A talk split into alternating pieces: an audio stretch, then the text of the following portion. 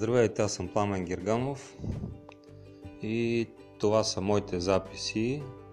Не обичам модерната дума за тях, затова ще ги наричам аудиоразкази. Днешният ми разказ ще бъде за едно заключено пиано. Години наред работя като учител в едно провинциално училище по изкуствата и за 22 години вече виждам как едно по едно започват да се заключват, образно казано, вратите на изкуството. Защо? Е много труден отговор да се даде на това нещо, защото причините са много, видоизмененията. Изобщо това, което се случва в образованието, поставя катинари на много видове изкуства, които бяха по някакъв начин вкарани в, в училището като дейност. Дори стигнаха до момент, в който бяха професионално насочени и имаше голям интерес, желаящи да се занимават с това нещо. С годините музикалните кабинети, които ползвахме, трябваше да бъдат преформирани или с пенсионирането на всеки един учител – от колегите по музика, кабинет по пиано, кабинет по акордеон, по китара или не знам какъв си инструмент, цигулка, беше превръщан в някакъв друг кабинет, но не е музикален. Пианата не бяха нужни вече в стаите. Или бяха превръщани стаите в класни стаи, пианата трябваше да бъдат заключени защото децата блъскат по тях. Вместо да ги научим децата да свират, те се каза междучасието да, да упражняват тази музикалност, ние стигнахме до крайната мярка да им сложим едни катинари, да се пробият дубки с хълки и по този начин решаваме проблема. И сега в момента няколко пиана седат такива заключени в коридора като паметници на културата. Аз а, ги сравнявам много с паметника на Бузлуджа, който е монумент за нещо, което е абсолютно безцелно направено, но просто няма друг начин да се използва. И вместо да се ползват като музикални инструменти или те да бъдат някакъв тип събирателна точка, за да има среда на изкуство, те са превърнати в мълчаливи паметници на миналото. Когато е имало изкуство, когато е имало музикални кабинети, когато около тези пиана са събирали хора, които желаят да свират, да пеят. Е, честно казано и в момента има хора, които желаят да свират. Улавил съм такива желаящи, които въпреки заключения капак, се прокрадват, отварят по някакъв начин, за да дрънне да чуе звука на акустично пиано, макар и ненастроено, макар и фалшиво. Има пари за дигитализация. Има пари за какво ли не, което да общуваме от разстояние, през какви ли не скъпи устройства, но нямаме примерно по едно 100-200 лева да поддържаме годишно едно старо пиано за кордиране, за почистване, за подмяна на чупчета, на струни, на какви ли не други материали. Не се изисква кой знае колко, в сравнение с това, което се финансира в друга насока, но търсиме иновации. Ми няма да има иновации. Изкуството малко по малко се заключва с подобни катинари. Аз гледам а, какво се случва с театрите, с кината. Всичко, на което може да се предлага сцена, трябва да бъде елитарно или трябва да бъде някакъв вид халтура, която днес изкарва пари, утре го няма вече на пазара. За съжаление.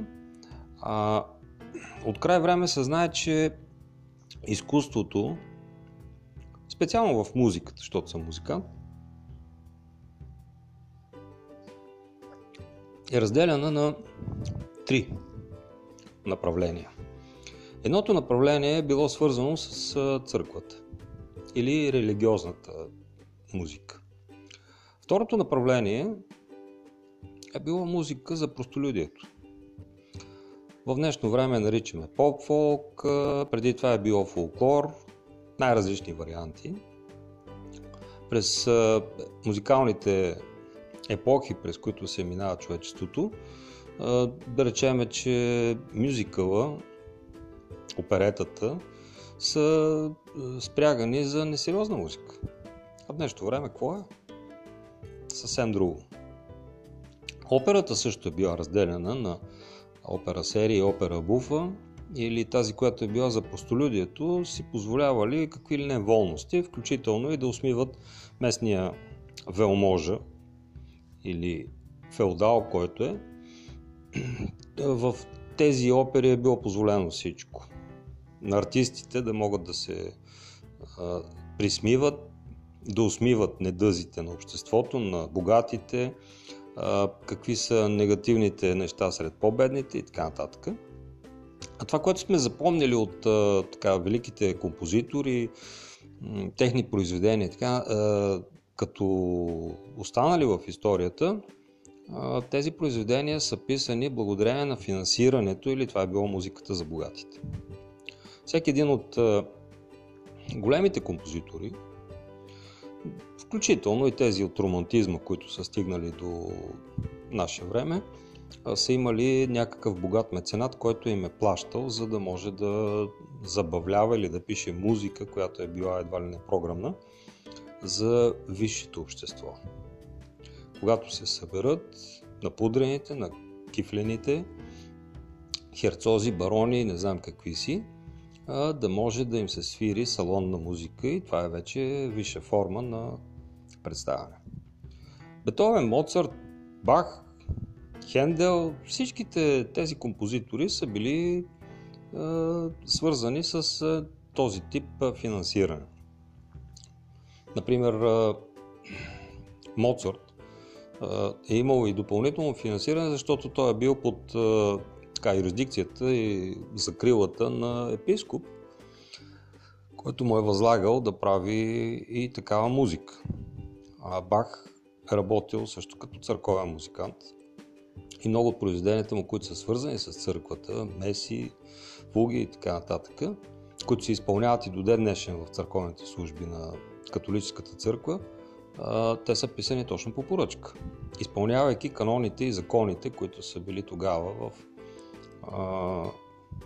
католическия свят по отношение на музиката. Всичко останало, което не е било разрешено, се е смятало за друга, различна музика. А, в днешно време ние слагаме един печат, нали? Това е чалга. Не искам да влизам в пояснение какво означава самата дума чалга, защото са ми я превеждали колеги музиканти, които владеят турски язик. И е, като определение, като уточнение съм го чул от е, преподаватели, които на мен са ми преподавали, че челгиите, на които са казали, това са били улични музиканти, които са били за забавление. В същото време челгии се споменават и когато става въпрос за музиката или зурнаджиите с тъпаните, с тъпанджиите, които са свирили, предвождайки османската армия. Така че много спорно какво точно означава челгии, като определение като насока. А в по-късно време, или средата на 20 век, чалгия като термин и като определение означава импровизация върху някаква тема. В края на 20 началото на 21 век доста се смесиха понятията за джаз. Това, което е първоначалното понятие и прието в Америка, в Европа започна да придобива един съвсем друг смисъл. Джаз музикантите много сериозно се обърнаха към източната музика и си подадоха ръка западноевропейския джаз и източната музика и се получиха наистина много добри проекти. Много добри изпълнения. В европейската музикална култура за справка, първият джаз музикант, който е европеец, или сред първите, да не казвам абсолютната норма, защото това е много спорно понятие, е Джанго Райнхард. Това е един циганин китарист, който след травма в детската възраст, има поражение на лявата ръка, парализа и може да използва само три пръста от ръката си, което означава, че той с показалец и среден пръст изпълнява всичко това, което се знае за него.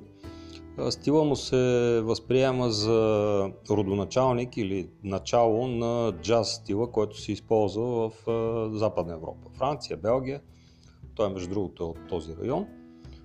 И след това има доста негови наследници, които продължават тази тенденция. Когато говорим за циганската музика, трябва да призная, че има огромна разлика между западноевропейската циганска музика, и тази, която има в Балканския полуостров. В Западна Европа съвсем друг оттенък има и съвсем друго е звучението, което е на Балканския полуостров, вече на изток и в Русия съвсем различно и коренно, може да кажем и противоположно на което е различната циганска музика. А, защо трябва да заключваме нещо, което седи в а, сърцата на хората. Защото в днешно време никой не може да си позволи, например, да си купи пиано. Колко струва едно пиано? Примерно 1200 лева един скъп телефон. Родителя няма да позволи да направи такъв лук, защото той трябва да си обособи едно място, една стая, която това да му бъде едва ли не музикалния кът, музикалния слон, в който да позволи на детето си да музицира. И това дете, ако иска след две години да не музицира, това означава, че този мебел е излишен. Няма как да го изхвърлиш този мебел. Е така. Доста пиана се подариха на училище, на читалище, на какво ли не, просто защото с годините семейства спират да се занимават с изкуство, с надеждата, че в едно такова средище това пиано ще намери поприще, ще намери желаящи да свирят, да музицират, а то се оказа точно обратното. Че тези музикални инструменти седат заключени, защото видиш ли, ние описваме, че хората не искат да свират, а те искат да ги рушат, блъскат по тях и правят зулуми, щупват ги. А в действителност не е точно така. Един на 10 от тези, които искат да изсвират нещо на пиано, а, просто в яда си са блъскали по клавиатурата. Признавам си, че аз един път съм го провел в а, пристъп на ярост. Но, образно казано, слагането на катинар на капака на един музикален инструмент означава, че ти му теглиш чертата. И приключваме с изкуството до тук. След години да махнеш катинара и да го отвориш, ще го гледат като музеен експонат. Просто защото няма да има кой да да смее даже да натисне клавиша на инструмента. Това беше от мене, може би малко тъжно завърших, но това е действителността. Изкуството натам отива. И изкуството разчита да се самофинансира. А самофинансирането може да бъде само в частния сектор – и тогава ще бъде според това какво и кой ти плаща. Бъдете живи и здрави, аз съм Пламен Герганов, а това е, това е моя аудиоразказ.